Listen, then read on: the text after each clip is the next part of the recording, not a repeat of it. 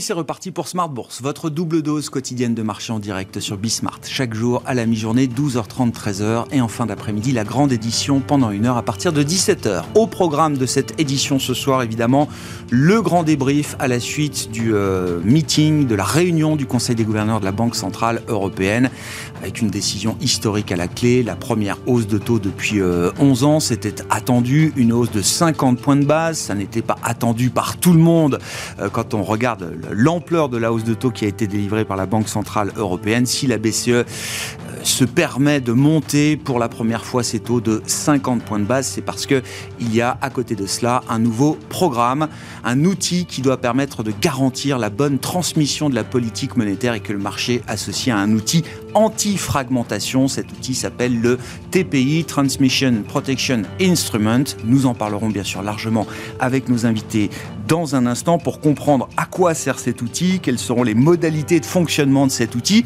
Et une question immédiate qui peut se poser pour les investisseurs, c'est de savoir si cet outil est adapté pour gérer le risque politique en Italie.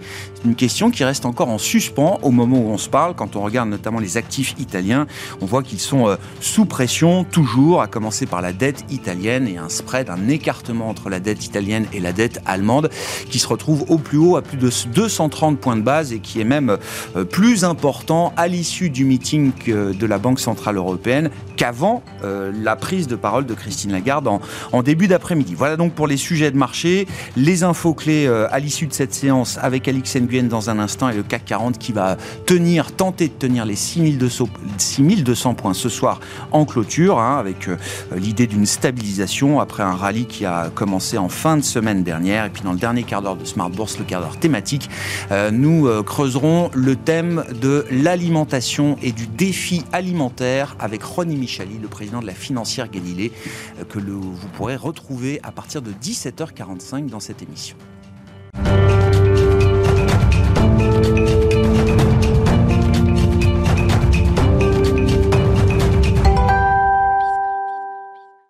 Les infos clés du jour sur les marchés à l'issue d'une journée dense en matière d'information avec la réunion de la Banque Centrale Européenne. C'est avec Alix Nguyen. Le CAC passe d'une couleur à l'autre et digère la décision de politique monétaire de la BCE.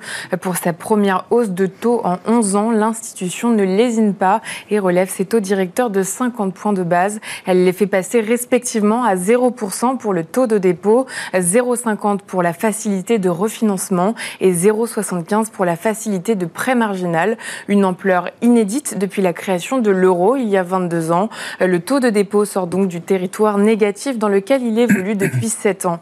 Pour rappel, l'inflation en zone euro n'a de cesse d'augmenter. Elle s'est élevée à 8,6% sur 12 mois en juin dernier, contexte auquel s'ajoute le chaos politique en Italie provoqué par la démission du Premier ministre Mario Draghi, démission qui a mis à mal les obligations d'État italiennes, déjà sous forte pression depuis plusieurs plusieurs Dans la matinée, le taux italien à 10 ans a pris jusqu'à 22 points de base. Le spread entre l'Italie et l'Allemagne s'est quant à lui euh, encore enfoncé. On retient aussi euh, que dans son communiqué, la BCE explique euh, que la mise en œuvre de son bouclier anti-fragmentation a permis de procéder à cette haute hausse plus forte qu'attendue et que son approbation, tout comme la... Une... Oui petit problème, euh, Alix. L'approbation du euh, programme, effectivement, a été euh, à l'unanimité du Conseil des gouverneurs. C'est ce qu'a précisé Christine Lagarde tout à l'heure. Oui, elle a rappelé euh, que les moyens utilisés le seraient euh, sans restriction a priori et d'ajouter que la BCE est prête à frapper fort. Euh, le déclenchement des interventions se fera de la seule décision du Conseil des gouverneurs. Dans le reste de l'actualité, on retient aussi un facteur d'apaisement momentané pour le marché. Le gazoduc Nord Stream 1 reliant la Russie à l'Allemagne a redémarré ce jeudi après dix jours de maintenance, alors que l'Europe s'était préparée à une coupure du robinet de la part de Gazprom. Les premières données publiées par l'opérateur opérateur allemand du réseau Gascade montre que le débit serait finalement identique à celui d'avant la maintenance, soit autour de 40% des capacités. Euh, on termine avec un focus sur quelques valeurs. Thales relève ses prévisions annuelles de prise de commande et de croissance du chiffre d'affaires. Le groupe profite d'une activité robuste dans tous ses segments au cours des six premiers mois de l'année. Pour autant, son titre a passé le plus clair de la journée dans le rouge. En forme, Publicis revoit ses prévisions 2022 à la hausse et son titre bondit. Lors du deuxième trimestre, le groupe a battu les attentes des marchés avec une croissance organique de ses revenus nets supérieure à 10%. En 2022, Publicis vise désormais une croissance organique comprise entre 6 et 7%. Et puis euh, Seb chute après avoir révisé à la baisse ses ambitions pour 2022, euh, conséquence d'une dégradation constatée de ses résultats semestriels. Tendance, mon ami, deux fois par jour, les infos clés de marché à 12h30 et 17h avec Alix Nguyen dans Smart sur Bismart.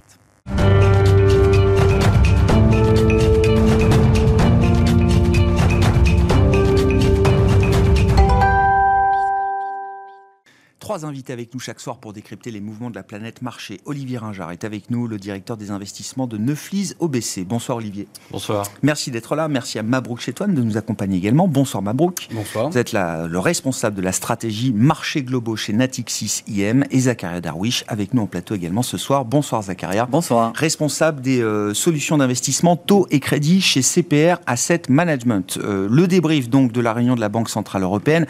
Il y a bien sûr en façade la hausse de 50 points de base, euh, impressionnante, historique, mais qui est le résultat d'un compromis euh, trouvé à l'unanimité sur un nouveau programme, un nouvel outil qui a été euh, détaillé tout à l'heure par Christine Lagarde et, la Banque Centrale Européenne. Le programme s'appelle TPI, Transmission Protection Instrument, et vise à garantir, alors, ce que la BCE appelle la bonne transmission de la politique monétaire, ce que le marché entend par un outil anti-fragmentation. Euh, des outils, la BCE n'en manque pas. Euh, il y a eu le SMP, euh, l'OMT, l'APP, les TLTRO, le PEPP. Non, mais je fais la liste pour montrer qu'on n'est pas au bout des acronymes, sans doute, et que la boîte à outils est déjà bien remplie du côté de la Banque Centrale Européenne. La question est donc, Qu'est-ce que ce nouvel outil apporte aujourd'hui à la Banque Centrale Européenne? À quoi sert-il et comment fonctionne-t-il? Déjà, en un, il apporte une réponse à un stress de marché, à des doutes sur la, la, fragilité ou la solidité de, la zone, parce qu'on commence à voir un marché qui teste justement les limites, euh, les limites d'endettement, de, taux d'endettement de, certains États, et l'Italie en particulier, pour ne pas les citer, surtout dans un contexte politique qui est complexe. Donc euh, la, réponse de la BCE, elle vient pour faire face et elle était attendue, parce que c'est quelque chose qu'on nous avons dû, pour faire face à, cette attente-là et à ces craintes-là. En, substance, si on résume fondamentalement le, ce qui a été communiqué, c'est que bah, la BCE se tient prêt à assurer la, la, solidité de la zone, à venir acheter des instruments euh, publics et même privé si nécessaire, donc de la, du crédit euh, si, nécessaire, de telle façon à assurer une transmission monétaire. Donc quand on dit ça, quelque oui. part, on a, on a tout dit, on n'a rien dit du tout. Quand on, en substance, et on voit bien que dans la conférence de presse, Madame Lagarde était assez mal à l'aise là-dessus, ça manque de détails. Tout ce qu'on dit, c'est faites-nous confiance, euh, s'il y a un problème, on sera là. La conditionnalité de ce programme il reste à définir dans le détail. Il y, a des, éléments de contexte qu'on voit qui peuvent être liés justement à la réforme, au niveau de déficit, aux réformes structurelles qui sont implémentées, à, euh, à, des lancements de procédures de déficit excessif de la part des États. Mais il y a un élément discrétionnaire qui reste important. Et c'est cet élément-là sur lequel il y a beaucoup de questions. Jusqu'à quel point la BCE peut euh, peut être flexible au sein de son mandat spécifique à l'inflation. Il y a des critères indicatifs qui ont trait, comme vous dites, à, on va dire, à la bonne gestion des finances publiques, à la soutenabilité, en tout cas, de la trajectoire des finances publiques, assez classique, hein, à la participation également au, au fiscal framework euh, européen, c'est-à-dire au pacte budgétaire euh, européen. Je ne sais pas d'ailleurs euh, quel est le pacte budgétaire aujourd'hui euh, en vigueur euh, en Europe? Il n'y en a plus pour l'instant. Bref, des critères assez...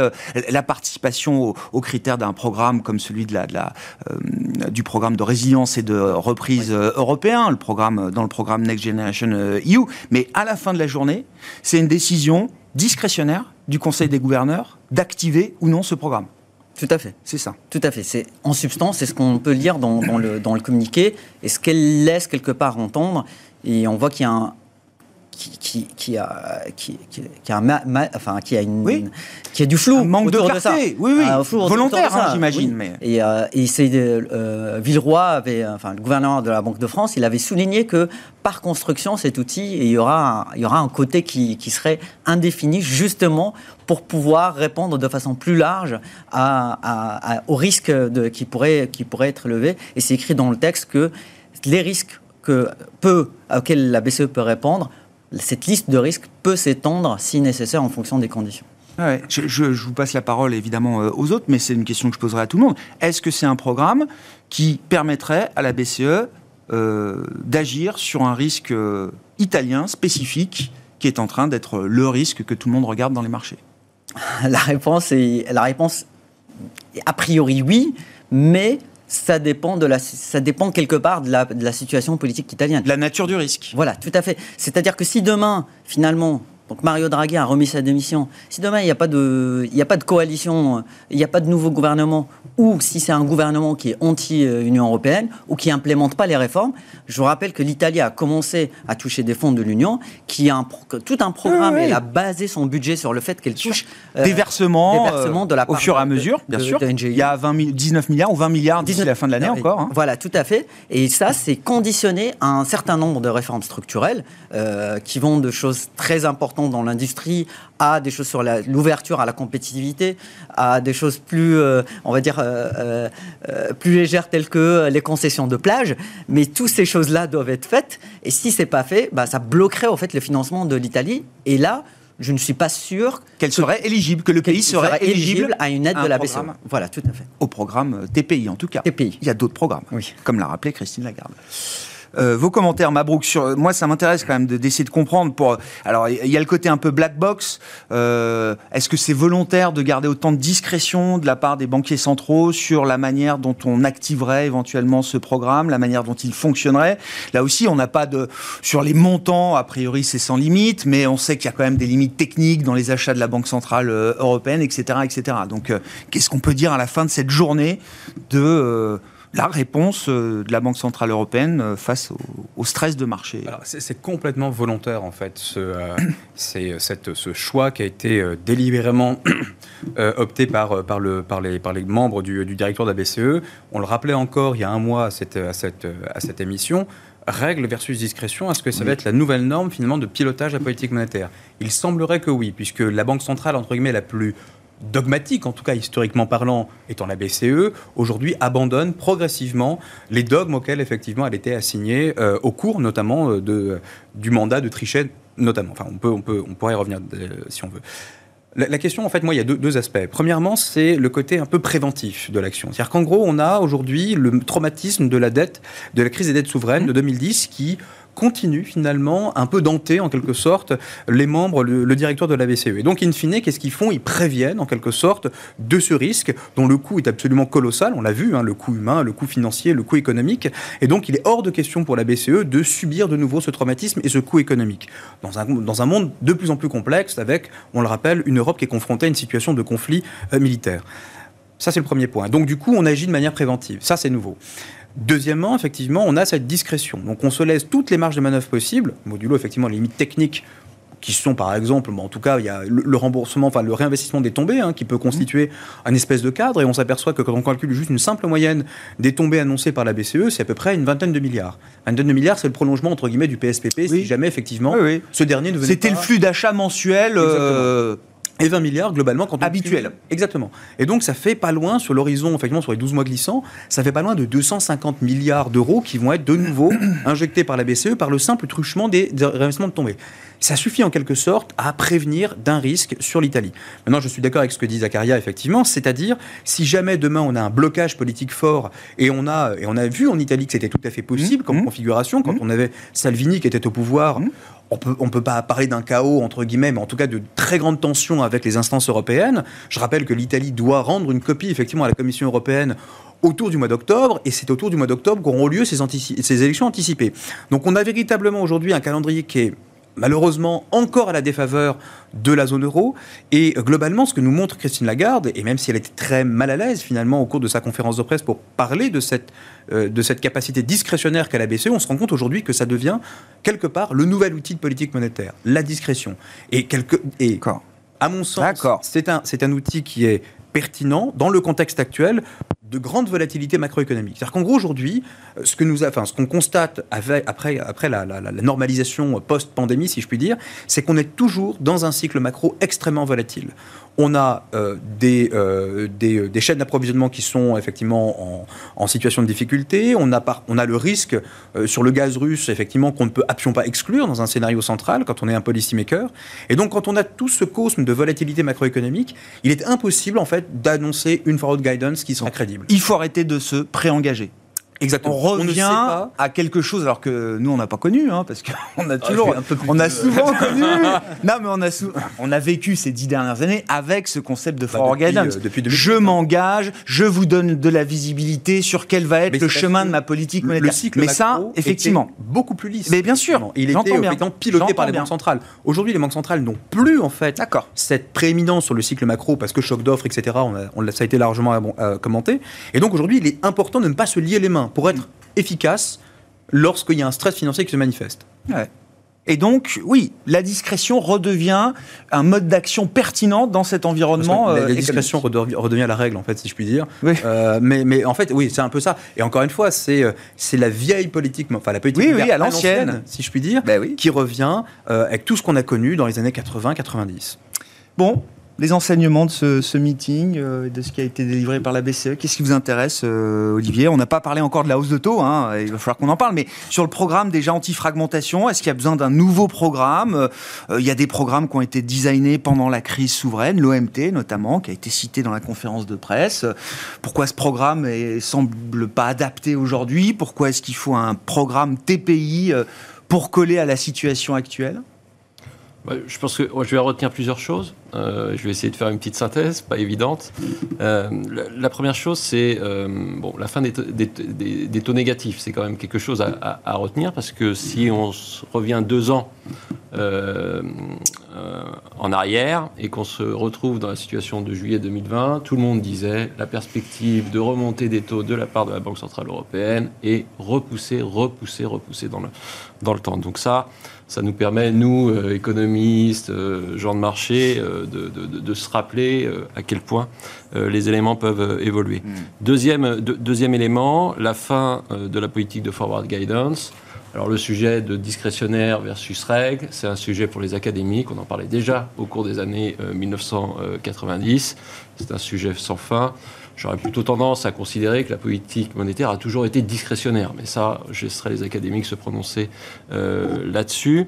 Le troisième point sur l'aspect TPI, je pense que le TPI est un coussin de sécurité supplémentaire. Donc aujourd'hui, vous avez trois coussins de sécurité la flexibilité des réinvestissements du programme actuel, le TPI qui est un nouvel outil que la Banque Centrale Européenne pourra utiliser ou pas, et le troisième élément, c'est l'OMT, dont on n'a pas envie de, de, parler beaucoup, mais qui est quand même un outil qui reste présent et que la Banque centrale et que Madame Lagarde a, rappelé et qui peut servir à euh, aider euh, les pays de la zone euro qui seraient euh, en difficulté. Et puis vous avez également un coussin de sécurité sur le plan budgétaire, puisque le programme NextGen Europe est un plan d'investissement global auquel est attaché un principe de conditionnalité assez fort. Donc je pense que ce qui est fait aujourd'hui est plutôt rassurant, doit permettre d'éviter un risque systémique italien fort au cours de ces prochains mois et de ces prochains trimestres. Il y a une petite question tactique qui se pose de savoir si les marchés vont pas avoir envie de tester ce nouveau TPI. Euh, pourquoi pas au mois d'août? Il y a moins de liquidité sur les marchés. Ça sera peut-être dépendant de ce qui se passera sur le plan euh, politique euh, italien. Et puis le, deuxième élément un peu plus stratégique, c'est le fait que dès lors qu'on n'a pas de politique de forward guidance, que l'on a eu au cours de ces 10-15 dernières années, on a a priori moins de visibilité, plus de dépendance aux statistiques à court terme, donc un régime de volatilité eh plus élevé, régime de volatilité dans lequel on est déjà hein, depuis maintenant euh, quelques mois. Alors elle, ne veut plus se préengager, mais elle, la, la BCE et Christine Lagarde signalent quand même que le prochain meeting de septembre va délivrer une nouvelle hausse de taux. Oui, parce que là, elle, elle, a du mal encore à se détacher de la forward guidance. Donc, c'est, il y a des restes. Qui, il y a des restes. Oui, je comprends. On ne change pas les habitudes comme ça.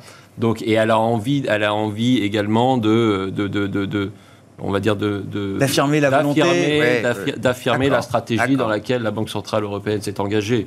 Si elle ne confirmait pas euh, la première hausse de taux qu'elle a réalisée aujourd'hui, on se poserait la question de à quoi cela a-t-il servi Donc elle a mm. probablement envie de, confirmer le mouvement dans lequel elle est lancée, mouvement qui, selon nous, s'arrêtera assez rapidement. Mm. À quoi sert le programme TPI enfin, Face à quel type de, de choc, de risque? Et euh, même question, est-ce que ça peut répondre à euh, euh, une crise politique majeure, peut-être, qui est en train de, naître en Italie? Non, je ne pense pas que ça répondra à une crise politique majeure en Italie. Je pense que ça répondra davantage à une problématique de liquidité. si jamais on voit les, primes de risque s'écarter de manière... non souhaitée, désordonnée, et donc il faut il va falloir estimer pourquoi ces, ces mouvements-là interviennent dans les marchés. Et si c'est pour des questions de liquidité, par exemple, vous dites, là, on sera légitime à intervenir. Là, la Banque Centrale Européenne interviendra très probablement. D'accord. Hmm. On a vu la capacité de l'Europe, de la zone euro, de la BCE, pardon, à, intervenir en cas de risque politique. Hein. Quand il y a eu l'Espagne, effectivement, avec le risque de scission, avec euh, la euh, Catalogne, avec la Catalogne, merci. Euh, on a vu la BCE qui, de manière discrétionnaire déjà, en fait, avait dévié de ces de ces règles finalement quand c'était encore le PSPP qui, qui était en cours et qui a dévié effectivement de d'un certain nombre de milliards pour pouvoir vraiment soutenir la le, mmh. les taux espagnols. Donc la discrétion effectivement était déjà un peu dans les tuyaux, c'est vrai. Maintenant aujourd'hui, elle devient encore une fois quelque chose de prééminent. Donc ça, c'est quand même assez important. Et, maintenant, on va voir ce que va faire la, Banque d'Angleterre. On en parlait tout à l'heure. Est-ce que là aussi, on va avoir une surprise? Why not hein? Vous le disiez tout à l'heure, ça a l'air d'être devenir un mode d'action euh, qui revient à la mode, en tout cas chez les. Bah, c'est une nécessité. il y a juste un point sur, les, sur, les, sur la conditionnalité. En fait, là encore, la conditionnalité, quand on regarde, c'est tellement large que c'est inapplicable, en quelque sorte. Donc, en gros, toutes les, toutes les configurations sont éligibles en quelque sorte. Le paradoxe, c'est qu'il est là. C'est qu'en donnant quelques gages, en disant oui, il faut faire des réformes structurelles, etc., c'est en guillemets toujours le même discours. Ça n'a mmh. pas empêché, à un moment donné, la dette, euh, la dette souveraine d'être achetée, ça n'a pas empêché la dette d'entreprise d'être achetée. Le pragmatisme, la flexibilité et, entre guillemets, l'absence de menottes, c'est, euh, je pense, les nouveaux, euh, les nouveaux piliers de la politique monétaire, que ce soit en zone euro, que ce soit du côté des États-Unis.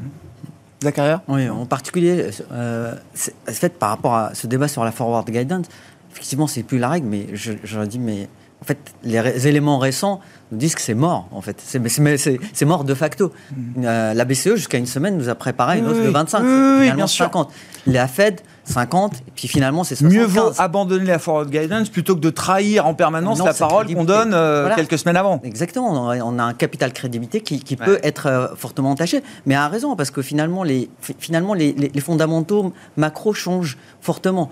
quand on regarde le mandat unique de la BCE en zone euro, c'est l'inflation. L'inflation, c'est beaucoup lié au prix de l'énergie. Donc finalement, en fonction de ce qui va se passer sur un front de, conflit guerre euh, Ukraine-Russie, eh ben, en fait, ça va avoir un impact majeur sur les prévisions d'inflation à venir.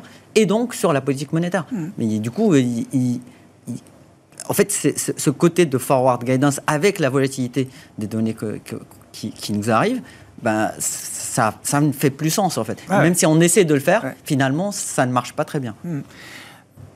Je reviens à ce qui a été délivré par la, Banque Centrale Européenne. Euh, dans le cas où le programme TPI serait euh, activé, euh, est-ce qu'on pourrait se retrouver avec une banque centrale européenne qui à la fois normaliserait sa politique monétaire, donc viserait quand même à resserrer les conditions financières, à les normaliser, à les neutraliser, et de l'autre côté se remettrait euh, à appuyer sur l'accélérateur de la liquidité en faisant gonfler son bilan. Oui, enfin, euh, ça peut rendre un peu schizophrène quand même cette idée-là. Les, deux ne sont pas. Les deux ne sont pas. D'accord. Euh, On peut normaliser en continuant de faire gonfler le bilan. c'est oui, non, mais les deux, les deux s'adressent à deux problématiques différentes. La, la, normalisation, la hausse des taux vient pour faire face à l'inflation. Euh, l'augmentation de la taille du bilan vient pour euh, faire spécifiquement euh, face au sujet de la fragmentation même si ça peut peut-être être caché sous la parité euro-dollar, sur de l'inflation rapportée. Il y a tous ces aspects-là qui, qui, rentrent, qui, qui rentrent en jeu. Du coup, oui, c'est quelque chose. Peut, enfin, quelque part, elle a dit dans sa conférence de presse que c'est quelque chose qui s'est passé dans les coulisses, mais on peut en fait imaginer que c'est déjà en fait le début, le début de quelque chose de ce genre. C'est-à-dire que peut-être les options qu'avait la BCE, c'était soit ils montaient de 25, ils, faisaient, ils annonçaient rien sur, euh, sur, euh, sur la fragmentation ouais. européenne, soit ils faisaient 50, et en parallèle, ils lançaient leur programme. C'est quelque part, c'est peut-être quelque part, euh, quelque part cette, cette approche-là. Il y a un point euh, peut-être un peu théorique par ailleurs, mais c'est toujours important de faire, de faire référence à, à deux, trois questions théoriques. C'est qu'aujourd'hui, ce qu'on constate, c'est que la BCE, bon, il y, a quelques, il y a plusieurs objectifs stabilité des prix, stabilité financière, euh, lissage du cycle économique. Bon, ça, à la limite, c'est euh, le dernier, la, route, la dernière route Mhm. du Pérosse. Et on voit que finalement, qu'est-ce qu'on avait en face? Finalement, on n'avait que l'outil, on avait des outils non conventionnels, et il n'y avait plus finalement d'autres leviers pour pouvoir agir, notamment sur la stabilité financière, puisque les outils avaient été un peu épuisés. Là, en fait, finalement, face à des deux grands défis de la BCE, deux grands objectifs, à savoir la stabilité de- des prix, enfin du moins le retour vers une target, on pourra en discuter, et euh, d'inflation, et finalement la stabilité financière, la BCE se dote d'un nouvel outil, le TPI en question, plus effectivement les taux d'intérêt. Donc euh, on a deux outils pour deux objectifs. Mm. Donc là encore, ça devient de plus en plus clair. Et à mon sens, finalement... Non, mais à mon sens... non, mais- J'entends bien. Non, mais pour le, pour le, le commun des mortels, c'est-à-dire, il faut se dire qu'à un moment, la BCE peut monter les taux, mais quand même faire du QI à côté. Non, mais Et elle peut par ailleurs, enfin, elle s'est jamais empêchée, privée, de réactiver un programme PSPP ou autre. En gros, c'est tout à fait envisageable. S'il y a une tension forte, encore une fois, l'analyse coût-bénéfice montre qu'il vaut mieux en fait intervenir plutôt Ah, que de laisser filer la situation. Ouais. Ça, c'est plus tolérable, nulle part. ouais. Oui, et puis c'est pas, ça sera pas vraiment un QI. non Ce sera Ce sera une opération, une, une opération monétaire destinée à ce que les primes de risque restent sous contrôle et qu'on ait des niveaux de taux qui soient, on va dire, en harmonie avec le niveau des taux courts. Donc c'est plus ça, le, le- le- normalement, l'objet de cet outil euh, qui, voilà, qui n'est pas, qui n'est pas incompatible avec un, un mouvement de remontée des taux. Sur, sur la- alors, les, les sujets qui, qui génèrent un risque de fragmentation euh, en Europe, hein, donc il y a le- le- la crise énergétique, du gaz. Ouf, il est revenu pour l'instant, en partie. Un peu plus que ce qu'on pouvait espérer peut-être, mais euh, j'allais dire c'est parti Il est là. remise. Il est... pour combien de temps encore Donc il faut se mettre dans l'idée que la, la rupture, le scénario Blackard devient peut-être un scénario central. Et puis euh, sur l'Italie, là aussi, est-ce que c'est une crise italienne comme d'habitude? C'est-à-dire le 153e gouvernement depuis euh, la fin de la... Non, ils en sont à 70, je crois, ou quelque chose comme ça, de gouvernement depuis la Seconde Guerre mondiale, euh, durée moyenne 12-18 mois, etc. Est-ce qu'on est encore dans le... de- de- ce qui est pour les investisseurs quelque chose d'habituel, ou est-ce que là, c'est une crise qui peut être différente? Parce que c'est Mario Draghi, euh, parce que les situations euh, bilancielles, budgétaires sont quand même beaucoup plus dégradées qu'il y a encore 2-3 ans, euh, parce que l'Italie est très dépendante du gaz russe, euh, justement. C'est une nouvelle crise italienne. Ouais. politique. euh, comme vous l'avez dit, on, on- on en a l'habitude. Est-ce que ça peut être quelque chose de différent? Je ne, je ne vois pas trop pour euh, quelles raisons ce serait quelque chose de différent. Euh, Lorsqu'on avait eu euh, euh, les précédentes crises italiennes coïncidaient également avec des difficultés sur le plan économique, des ratios euh, d'endettement et des déficits déjà euh, détériorés. Pas nécessairement le déficit structurel, mais le, déficit, le, la- le niveau de la dette était déjà très Mm. élevé. On avait une sous-performance économique par rapport au reste de la zone euro. Donc on- est peu ou prou dans le même, dans le même, dans le même, dans le même cadre. Et je ne vois pas trop ce qu'il y a de nouveau dans cette, dans, dans- dans cette nouvelle crise euh, politique. Les points d'attention, je pense qu'ils sont, ils sont doubles. Premièrement, euh, effectivement, ça coïncide avec un moment où euh, la situation économique de l'Italie est plutôt en train de se détériorer et où la mise en œuvre du plan euh, NextGen EU est clé pour la croissance potentielle italienne. Donc là, on a un risque d'exécution assez important, mais qui n'est sans doute pas immédiat, qui est plutôt à un horizon de 2 3 ans.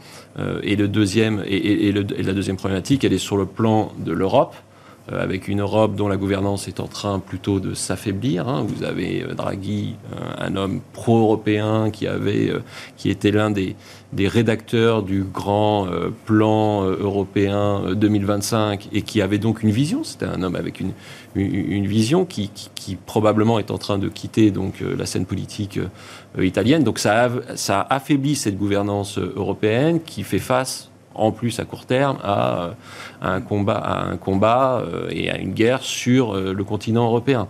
Donc effectivement, c'est pas une bonne nouvelle, mais pour autant, ce n'est pas catastrophique. On ne se retrouve pas dans une nouvelle situation ou dans un nouveau risque. Oui, c'est ça. On n'est pas à l'aube d'une nouvelle séquence 2010, 2011, 2012.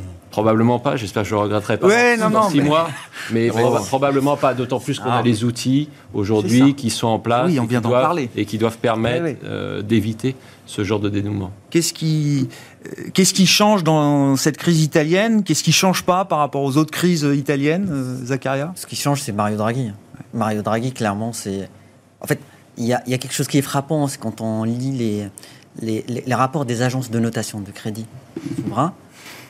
Euh, ils font spécifiquement référence à Mario. Draghi pour justifier la note de l'État. Et ça, c'est incroyable. Je ne suis pas sûr qu'il C'est très inquiétant même, euh, Oui, d'une dans- certaine dans- manière. C'était un facteur de soutien énorme. Ouais. Et en fait, c'est quelqu'un que les marchés connaissent. C'est quelqu'un qui s'est construit une, une crédibilité. Il a su asseoir une crédibilité de, pour son, euh, lors de son mandat à la BCE.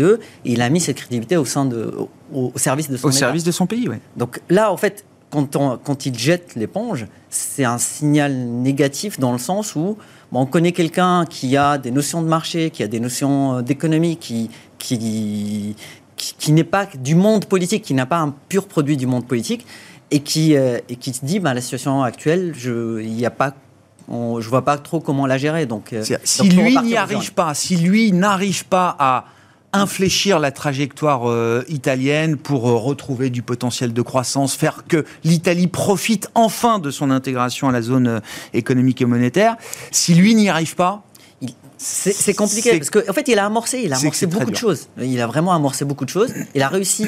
Il a quand même, euh, je vous rappelle, pour prendre le mandat, il avait mis un certain nombre de conditions. oui, oui, Au début, personne disait, mais, mais il n'aura jamais ça. Finalement, euh, il a parti qu'il soutenait quand même. hein. et de tout le spectre. Mais hein, oui. de, de tout le spectre. De, de C'est comme si on allait de, oui, de Euh, Philippe euh, Poutou à Eric Zemmour, quoi. Non, mais pour dire les choses un peu oui, comme ça. Voilà, quoi. exactement. Et donc, si, si, si, ça, ce n'est plus possible, on va voir avec les élections. En fait, au final, c'est- là que va être, ça va être clé. Alors, par contre, je dirais, peut-être que on pourrait avoir un Mario Draghi 2, en fait, le sauveur de retour, parce que quand on regarde la politique italienne avec tous ses rebondissements, il y a un certain Monsieur Berlusconi, on voit que que les gens peuvent re- revenir, re- revenir, revenir. Mais, mais globalement, aujourd'hui, c'est ça le seul facteur, je dirais. Effectivement, je, je, je, je suis d'accord sur l'analyse. Je dirais que le seul facteur différenciant, c'est c'est la personnalité vraiment très spécifique de Mario Draghi dans, ce, dans cette configuration. Vous, vous faites bien de, de rappeler que Silvio Berlusconi est toujours là à travers son parti euh, Forza Italia. Non, mais parce que les, les partis forts aujourd'hui en Italie, c'est les partis de droite et d'extrême droite. C'est les Frères d'Italie, c'est la Lega et c'est Forza Italia. Euh, euh, des partis qui ont alors mis sous couvert leur euh, euroscepticisme, mais euh, qui doit quand même toujours être euh, dans les dans les idées défendues par euh, par ces gens-là. Euh, et puis euh, des partis qui sont euh, peut-être beaucoup plus tournés vers la Russie que vers l'Ukraine aussi, d'une certaine manière, dans le conflit, dans le contexte géopolitique qu'on connaît. Euh, Ce sont des partis qui sont peut-être un peu plus pro-russes que d'autres euh, sur la scène politique. Oui, du coup, il faut voir comment ça va évoluer, parce que Mario Draghi a quand même, il a, a initié une politique de, on va dire, de- enfin, l'Europe au global d'ailleurs, Euh, et Mario Draghi en particulier pour l'Italie, a initié une politique de, de- de réduction de la dépendance vis-à-vis de la Russie. Donc, on a, on a cherché Mmh. en Algérie, euh, en, en Afrique, en essayant de chercher des partenariats un peu partout. Et du coup, en fait, c'est cette politique-là, il faut voir si, si elle, si elle continue d'être implémentée. Parce qu'on voit, en fait, et là, c'est beaucoup plus global pour l'Europe, euh, on parlait du gaz, en fait, on est en train de répondre à la, à, à la problématique sur le moyen terme, mais on n'a rien, en fait. Ah non, mais oui, oui, bien sûr, oui, oui. Et, et le- on n'a rien tout de suite. Un- Dans c'est un 5 vrai- ans, on aura les outils, et- mais dans, pour les 18-24 mois qui viennent, c'est compliqué. On n'a pas de sujet, on n'a pas de, Oui, de- on pas solution. Euh, voilà.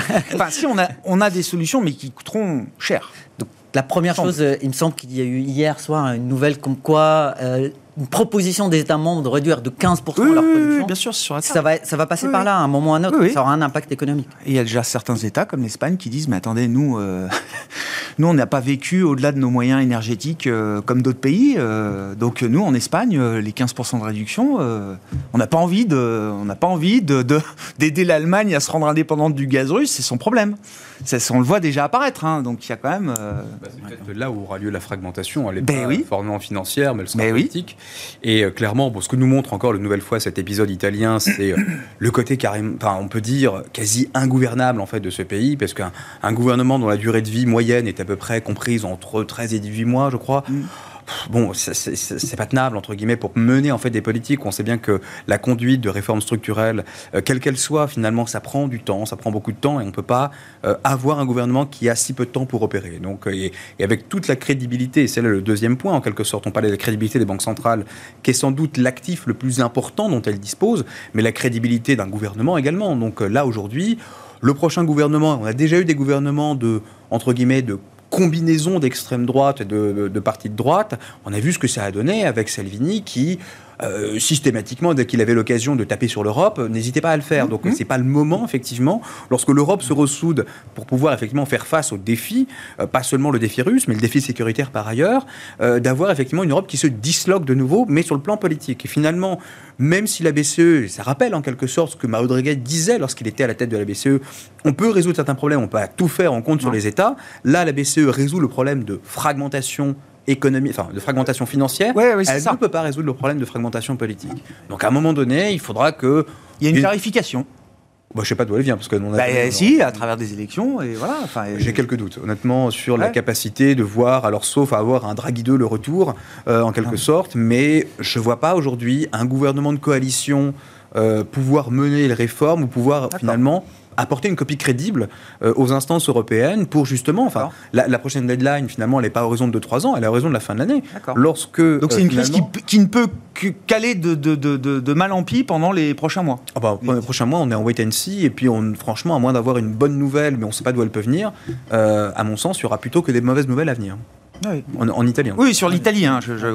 Mais qui par effet de ricochet, non, mais vont, non, mais vont poser quelques problèmes aussi à la, zone euro. C'est toujours la même question. C'est euh, la question de la, de la, de la entre de la, de la, solidité politique des, des mhm. instances des institutions européennes, elle sera de nouveau discutée et on le verra. Enfin, le retard structurel également qu'on observe sur le marché des actions, on l'explique en partie par là aussi. pourquoi est-ce que l'Europe ne progresse pas plus? Ben Parce qu'on a encore ces, euh, handicaps qu'on traîne euh, systématiquement. Une fois qu'on a parlé de tous ces problèmes euh, et qu'on en vient au, marché, Olivier, on a le sentiment, l'impression même, c'est un constat qu'on dressait à la mi-journée dans l'émission, dans bon, il y a l'Italie spécifique, mais au-delà de ça, depuis quelques jours, semaines, les tensions financières semblent se détendre un petit peu dans les marchés. Euh, la correction obligataire euh, s'est arrêtée, s'est calmée en tout cas. Les marchés actions, euh, bon voilà, on a 3-4 jours de, rebond derrière nous. on n'est plus à 5800 points sur le CAC, on est à 6002. Et l'inflation est à 9,2%. Et l'inflation est toujours à 9% et plus. Et la Banque centrale américaine va augmenter les taux de 75 points base la semaine prochaine. Et le marché stabilise. Donc en fait, le problème n'est plus là. Le problème est plus. C'est plus l'inflation, vous dites? Oui, le problème n'est plus l'inflation. Euh, le problème n'est sans doute pas euh, l'instabilité politique de, court terme. Le marché est sans doute est en train de rentrer dans une autre euh, phase parce qu'il a bien compris que l'inflation allait sensiblement ralentir au cours de ces prochains mois. Et cette conviction, elle est alimentée par la correction assez significative des prix des matières premières. Hmm. Vous prenez le cuivre, il corrige de 30% par rapport à son point haut, et puis tout, un, tout un tas de matières premières corrige de manière très significative. Donc le prochain sujet, c'est sans doute de savoir ce que vont faire les banques centrales, et en particulier la Banque centrale américaine, lorsque l'économie américaine va multiplier les signes de ralentissement euh, sensible. Allons-nous avoir une Banque centrale américaine qui va continuer de durcir ses taux directeurs et qui va également casser la perspective de euh, rediminution, de réduction hmm. pardon, des taux directeurs, puisque les, investisseurs commencent à anticiper une banque centrale américaine qui réduirait ses taux directeurs dès euh, le début euh, de l'année prochaine, ou la Banque centrale américaine, bah, justement, va confirmer les anticipations de marché. Tout le débat va sans doute être là à partir de, de, de, de cet automne. Donc pour les, pour les férus d'histoire économique, c'est le débat des années 70. Donc, est-ce qu'on a un président Powell qui ressemble à Volcker ou est-ce qu'on a un président Powell qui ressemble à Burns? Donc, si on essaie de préciser, Powell a monté les taux directeurs de manière très élevée et les a laissés relativement élevés, en tout cas sensiblement plus élevés que les niveaux d'inflation, de telle manière qu'on avait des taux d'intérêt réels court terme positifs. Ça, c'est Volcker. Oui, c'est ça. Volcker. C'est le chemin que suit Powell jusqu'à présent. Jusqu'à présent. Jusqu'à présent. Mais peut-être que Powell sera Burns. Et Burns, c'est celui qui monte les taux directeurs et qui les rebaisse de manière très rapide.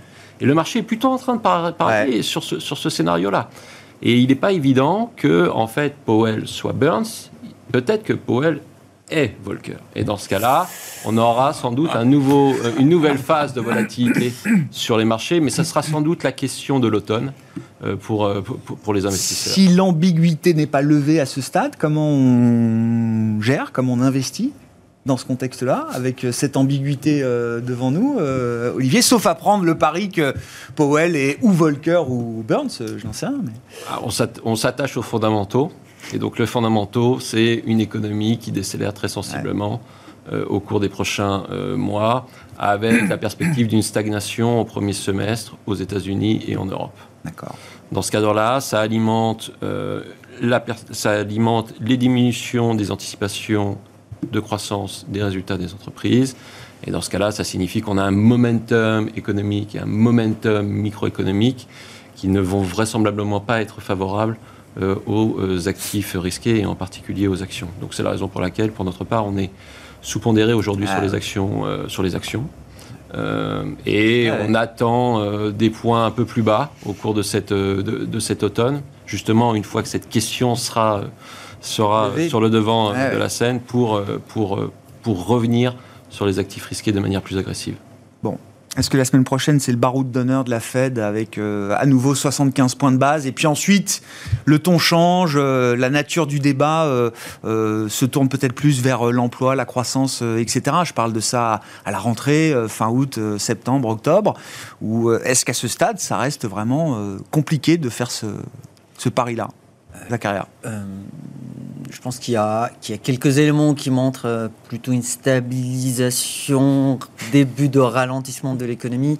Mais quand on voit des taux d'intérêt qui sont aussi élevés, des taux par exemple de- de- d'em- d'emprunt, de mortgage, euh, immobilier, et que les prix de l'immobilier continuent de monter, on se rend compte à quel point il y a un décalage de temps Ouais. entre, euh, Une inertie énorme. entre le changement de politique monétaire et l'impact que ça peut avoir. Donc effectivement, ça, que M. Powell, qu'il soit Volcker ou Burns, ne doit pas l'ignorer. Et du coup, a priori, enfin, et, et même, enfin, je reviens vers l'Europe, c'est, il y a quelque part la même logique, c'est-à-dire que même si le taux terminal ne change pas, on est plutôt sur une logique de euh, front-loader, d'accélérer la, hau- Ouais. la hausse des taux maintenant pour avoir l'impact le plus important et surtout pour éviter le désancrage des- des anticipations d'inflation à long terme, ce qui est réussi aujourd'hui, Eh parce oui. que quand on, quand on voit en fait, les anticipations de marché, il n'y a pas de. il Y a pas, il y a- il y a- voilà, on est toujours sur.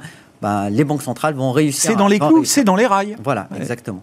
Après, quand on regarde au niveau des marchés, euh, alors je parle plus, plus spécifiquement euh, sur les marchés de taux et de crédit, quand on voit, en fait, le marché de crédit est allé très loin dans ce, dans ce pricing de, pour deux raisons.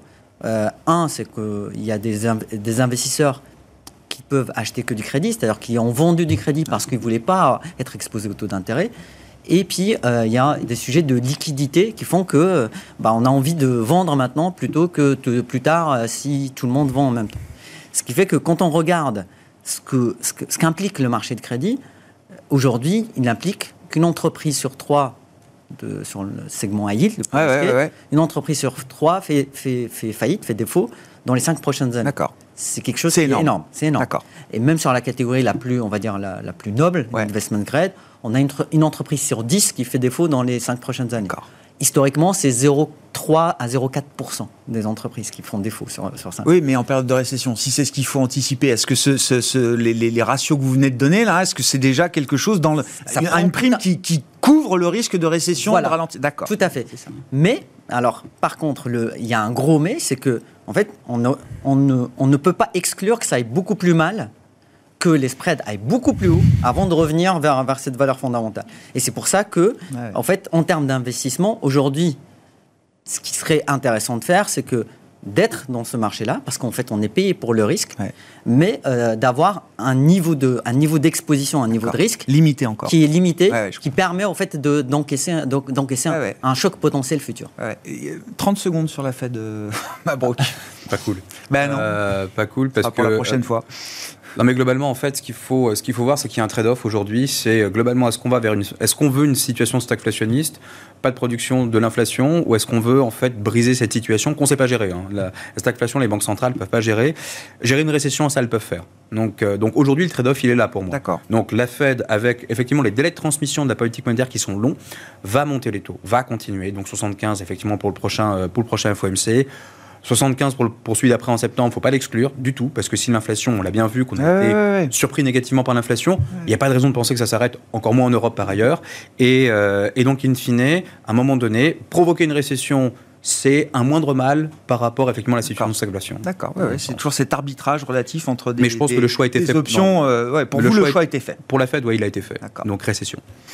Merci beaucoup, messieurs. On s'arrêtera sur cette idée d'une récession 30 secondes, hein, décidée et choisie par la Réserve fédérale américaine. Non, mais si, mais la vraie question, c'est quelle, quelle va être l'ampleur du, choc et de la récession qu'on aura envie de supporter. Euh, ah oui, mais ça, c'est toujours la l'analyse coût-bénéfice.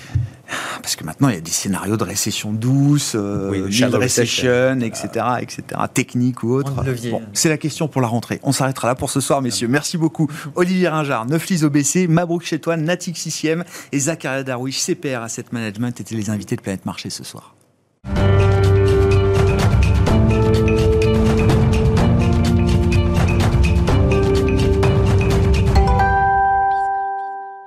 Le dernier quart d'heure de Smart Bourse, c'est le quart d'heure thématique. Le thème ce soir, c'est celui de l'alimentation et plus précisément du défi alimentaire pour euh, la planète et ses habitants.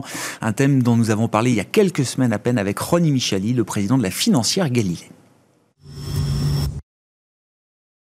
Bien sûr, c'est une, une thématique passionnante, hein, je dirais peut-être l'une des, plus passionnantes que l'on a à traiter dans le, dans le codex. Je rappelle, hein, le codex, c'est notre outil euh, d'analyse qui permet de décrypter les thématiques euh, qui nous paraissent être des thématiques d'avenir en regardant leur perspective économique d'abord, mais surtout leur potentiel boursier. C'est ça qui va bien sûr nous, nous intéresser. Et euh, peut-être commencer, vous parliez de, thématiques démographiques, la, FAO, hein, qui est finalement l'organe des, Nations Unies qui s'occupe de l'alimentation de l'agriculture, nous dit que un enfant de moins de, de moins de, de 5 ans, finalement, meurt de faim dans le monde toutes les, toutes les 10 minutes. Mm-hmm. Donc ça, c'est déjà une statistique assez impressionnante. Et parallèlement, finalement, on a euh, un tiers de la production mondiale euh, qui part en gaspillage. Donc un tiers de, de, la production finalement qui est cultivée, qui est transformée, qui est délivrée en gaspillage alimentaire. Hmm. Donc ça, c'est vraiment... Euh, c'est un des principaux objectifs de développement durable de l'ONU. Il y en a 17, ça doit être à peu près le deuxième, troisième ou quatrième. Hein, c'est ça, sécurité alimentaire, bonne, bonne alimentation, bonne nutrition. Ça résout une énorme partie des, euh, des problèmes euh, mondiaux derrière. Exactement, c'est l'ODD numéro 2 des Nations Unies. Voilà. Et c'est l'objectif 2030 des Nations Unies qui s'appelle fin zéro finalement. Donc c'est vraiment au cœur des préoccupations de, des Nations Unies. Et donc euh, la, problématique de cette thématique, finalement, c'est qu'on demande à l'agriculture euh, de nourrir de plus en plus de personnes, 10 hein, euh, milliards en 2050, 3 milliards de plus que, maintenant. On, attend finalement que, les agriculteurs vivent mieux de leur travail, mais en même temps, on demande que, que, l'alimentation satisfasse finalement des, des nouvelles réglementations, des nouvelles normes, production plus locale, une, une agriculture et une nutrition de, plus grande qualité. Et enfin, on veut que euh, finalement l'agriculture devienne plus écologique et, euh, et qu'elle puisse euh, protéger finalement les écosystèmes et qu'elle puisse protéger la santé des agriculteurs eux-mêmes. Hmm. Donc vraiment thématique très importante. Et euh, on court beaucoup d'objectifs à la fois effectivement à travers cette, cette thématique de, de l'alimentation. Euh, oui, et donc si je reviens à, l'analyse boursière de la thématique, oui, c'est une thématique au sens où vous l'entendez chez Financière euh, Galilée, c'est pas juste un play sectoriel, c'est bien une thématique globale, mondiale, transsectorielle. Exactement. Alors, on vérifie, euh, bien sûr, quand on fait les fondamentaux de la thématique, on vérifie qu'elle soit structurelle, bien sûr, internationale et transversale. C'est toujours le même processus. Alors, structurelle, bon, on a dit, hein, augmentation finalement du nombre d'habitants dans le monde, euh, baisse des ressources naturelles. La demande actuellement euh, est, est plus forte que, l'offre, mm. donc déjà actuellement. Et puis tout ça se fait dans un exode rural important qu'il y a dans les pays émergents, donc il y a de moins en moins de producteurs. Euh, le gaspillage alimentaire est de plus en plus important. Une statistique qu'on a trouvée intéressante chez Financière Galilée, euh, aussi par rapport au gaspillage, c'est que si le gaspillage était un pays, finalement, il serait le troisième pays le plus pollueur dans le sens le plus émetteur de gaz à effet de serre dans le monde. Donc c'est quand même. C'est-à-dire la part du gaspillage, la part de la nourriture, ce un tiers de, de, nourriture processée, transformée qui n'est pas, euh, qui ne sert pas à nourrir, qui est gaspillé, vous dites si on le transforme en, valeur de pollution d'une certaine manière, c'est euh, un des pays les plus euh, pollueurs de la planète. Quoi. Toute l'énergie que ça prend pour être euh, produit, finalement distribué, etc., et enfin gaspillé, eh ben, ce serait le troisième pays le plus émetteur de gaz à effet de serre mm. derrière les États-Unis et la Chine, finalement. Mm. Donc, bon, bien sûr, il y a aussi, on parle beaucoup de la faim dans le monde, mais il y a aussi des, problèmes en termes de qualité finalement de, l'alimentation. Il y a des mm. pays qui font face à des problèmes euh, médicaux dus à l'alimentation, l'obésité, l'hypertension, euh, le diabète. Certains pays, comme les États-Unis, euh, ont 34%, je crois, mm. de leurs adultes qui souffrent d'obésité. Mm. Donc une, une alimentation dans ce cas-là à l'inverse, qui est trop riche, trop déséquilibré. Et donc, bien sûr, ça donne énormément de, quoi faire pour les entreprises qui sont dans, ce, dans cette thématique pour les prochaines décennies. Donc, c'est une, thématique réellement structurelle hmm. dans ce sens-là. Ensuite, international. Bon, international, euh, on pense tout de suite à l'Afrique hein, quand on pense euh, évidemment problème d'alimentation, problème d'accès à la nourriture. Il faut savoir que c'est en Asie qu'il euh, y a euh, la moitié finalement des, des, personnes qui n'ont hmm. pas accès à la nourriture. Euh, et donc c'est l'Asie qui souffre le plus de, de, de, cette, de cette déficience finalement, de cette déficience alimentaire. et donc c'est bien sûr une problématique, une problématique internationale et, transversale. Je dirais qu'il y a vraiment beaucoup de secteurs qui sont, qui sont, impliqués. Qui sont concernés. bien sûr. Donc l'agriculture, bien sûr, tout ce qui est exploitation de la terre, les cultures, l'élevage. Il y a tout ce qui est besoin en eau, besoin en électricité aussi les besoins en pesticides, donc ça mm. c'est pour l'agriculture. Ensuite, il y a tout ce qui est euh, le, secteur de la transformation, hein, qui va transformer la matière première en biens consommables. Il y a tout ce qui est logistique, avec l'acheminement, l'approvisionnement. Et il y a aussi, bien sûr, euh, tout ce qui est distribution, donc euh, les magasins, bien sûr, le réseau de distribution, et aussi la restauration. Donc c'est vraiment très très vaste en termes de secteur. Et c'est rajouté ces dernières années la technologie. Euh, de, de, plus en plus, en fait, les, les outils numériques permettent un meilleur contrôle finalement de la qualité de la nourriture et, et aussi de sa du rendement, de la bah, de son rendement et de sa, je dirais, de sa disponibilité aussi. Ouais. Voilà. Qu'est-ce qu'on peut dire du, prix ou de la valorisation de cette thématique euh, en bourse, euh, Ronnie? Là aussi, hein, c'est un, outil que vous développez à la financière de Galilée qui permet de mettre un, prix ou une valorisation euh, sur une thématique, en l'occurrence celle de l'alimentaire. Oui, alors d'ores et déjà, on peut dire que l'étude chiffrée qu'on a menée, elle est, elle est quand même assez encourageante pour cette thématique. Euh, déjà, c'est une thématique qui tient très très bien depuis le début de l'année. Mm.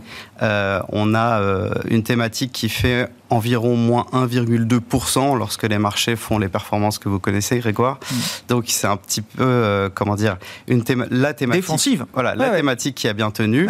Il faut dire qu'elle est aussi plus value que croissance. Hein. Elle, est, elle est corrélée, on a fait la corrélation sur deux ans, on pourrait regarder un peu sur, sur plus longtemps aussi, ah euh, à 0,93 avec le MSCI euh, Value.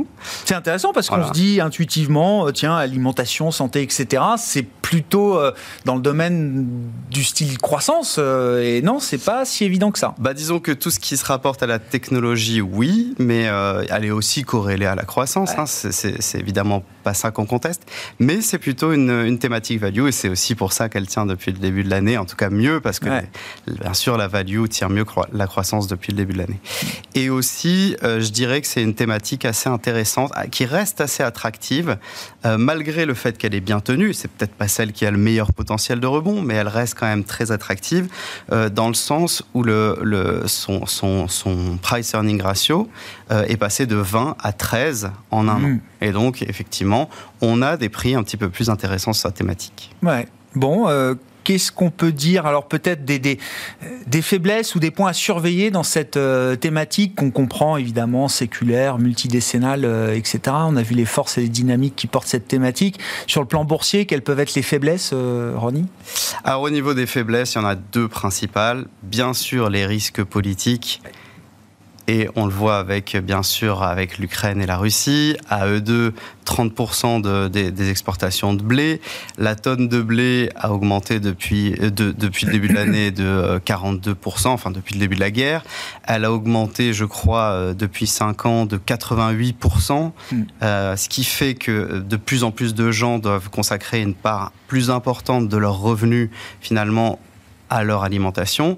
Euh, il y a un milliard de personnes dans le monde quand même qui consacrent 80% euh, de leurs revenus à l'alimentation. Donc ça, c'est quand même une, un des ah risques importants. Ça peut rapporter plus, bien entendu, à certaines sociétés, mais de manière générale, pour la thématique, c'est quand même un risque. Et euh, deuxièmement, il y a bien sûr le réchauffement climatique euh, et les sécheresses de plus mm. en plus nombreuses. Vous avez vu ce qui s'est passé en Australie notamment. Euh, la production australienne a dû être diminuée de moitié récemment. Donc c'est réellement voilà, c'est réellement ah, ça le risque, climatique, Et je dirais, puisqu'on n'a pas parlé d'ESG, mais dans nos outils, on fait depuis récemment maintenant une analyse ESG, même un scoring ESG de la thématique. C'est pas la thématique la plus la plus ESG. on a nous un score de mmh. 7,1 7,2 à peu près. Euh, alors que le benchmark, le MSCI World, a un score de 7,8 sur 10 hein, euh, en termes de SG. Euh, qu'est-ce qui pêche? C'est qu'il y a pas mal d'entreprises, notamment américaines, de pesticides dans la thématique, ou alors d'exploitation de volailles massives qui viennent plomber un peu le score ESG de la thématique. Mm. Pour finir, euh, Ronnie, qu'est-ce qu'on peut dire du, gisement de fonds Est-ce que c'est une thématique euh, courue, j'allais dire, euh, dans les, marchés? Et puis, toujours, est-ce qu'il y a un ou deux ou trois supports là qui vous paraissent intéressants et que vous utilisez même peut-être chez Financière Galilée? Bien sûr. Alors, bon, vous connaissez tous Pictet Nutrition, très connu hein, dans la gamme des fonds qui sont euh, je dirais, tourner vers tout ce qui est food and beverage et agriculture aussi. Donc gestion active, là, hein, pour le coup. Exactement, gestion active. Euh, mais il y a aussi d'autres fonds intéressants. Alors, on a, nous, euh, remarqué aussi BNP Paribas Smart Food. Mm. On a BNY Mellon Future Food. Bon, ça, c'est pour, les, ça, pour les fonds. on a aussi des ETF. Alors, des ETF qui ont très, très bien performé depuis le début de l'année, qui sont plus tournés agriculture, forcément, avec l'augmentation des matières premières. Plus matières premières en voilà. tant que telles. Ça a bien marché vous, vous avez Vanek Agribusiness, par exemple, ETF, mm. qui a très très bien marché.